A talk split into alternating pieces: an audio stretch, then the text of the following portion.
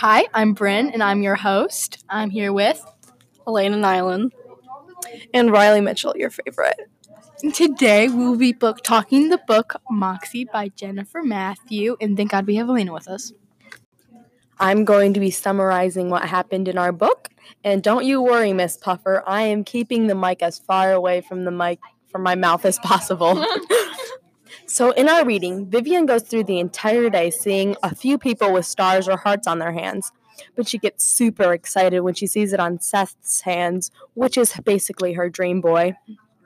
Claudia was getting bad vibes on, uh, on Lucy for being a feminist, and Viv was not approved of that because she thought Lucy was very out there. She liked her.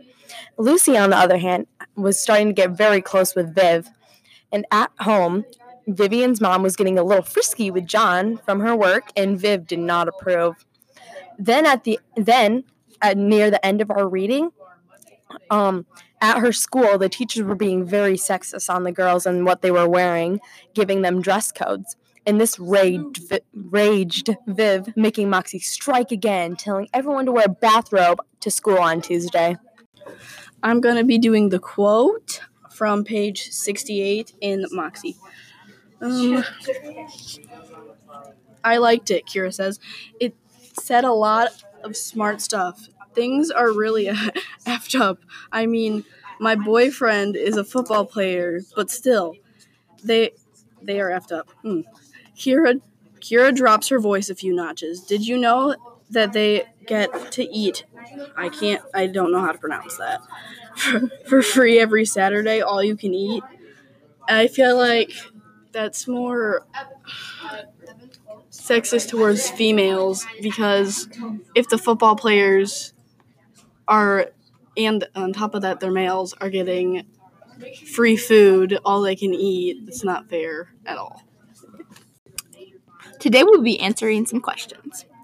What's happening between the characters here? Well i think there's some tension between vivian and claudia all because of lucy well, Vivian looks at Lucy as a feminist who's really strong and sees the same point of Moxie as Vivian does. Claudia, on the, other hand, thinks Lucy's very dramatic and takes feminists to a whole different level, and this causes tension between them because they don't agree with the same thing. I totally agree with Bren because I feel like when Claudia and Vivian hung out, they weren't acting like they usually do because they disagree with this problem that they're having.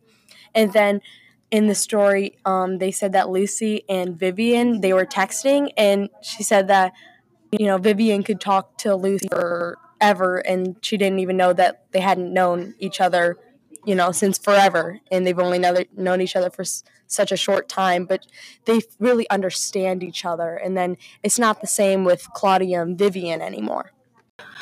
I agree with Riley and Bryn because Lucy does seem like she's a little over dramatic about the topic a little more. And knowing that um, Claudia and Viv used to be so close, it is now creating tension because when they talk, it's like almost off the way it used to be.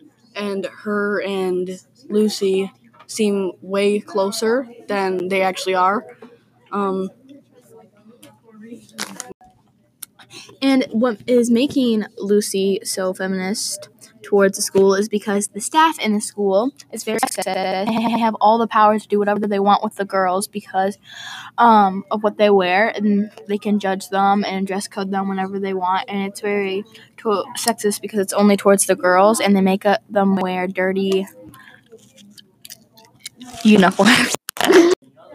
Adding on to what Bryn says, although Lucy thinks of this very strongly, and Claudia also thinks that it's like not a good idea, but she does doesn't think as a, as strongly as Lucy and Vivian does. They don't. She doesn't really care as much. I would say. So yeah. All right. So that's it for today, folks, and I hope next book cast. um, I know you want to hear more, Miss Puffer. that the feminist slash girls have more power than the staff in the school. Um, thank you for listening with Elena, me, and Riley. Have a nice day.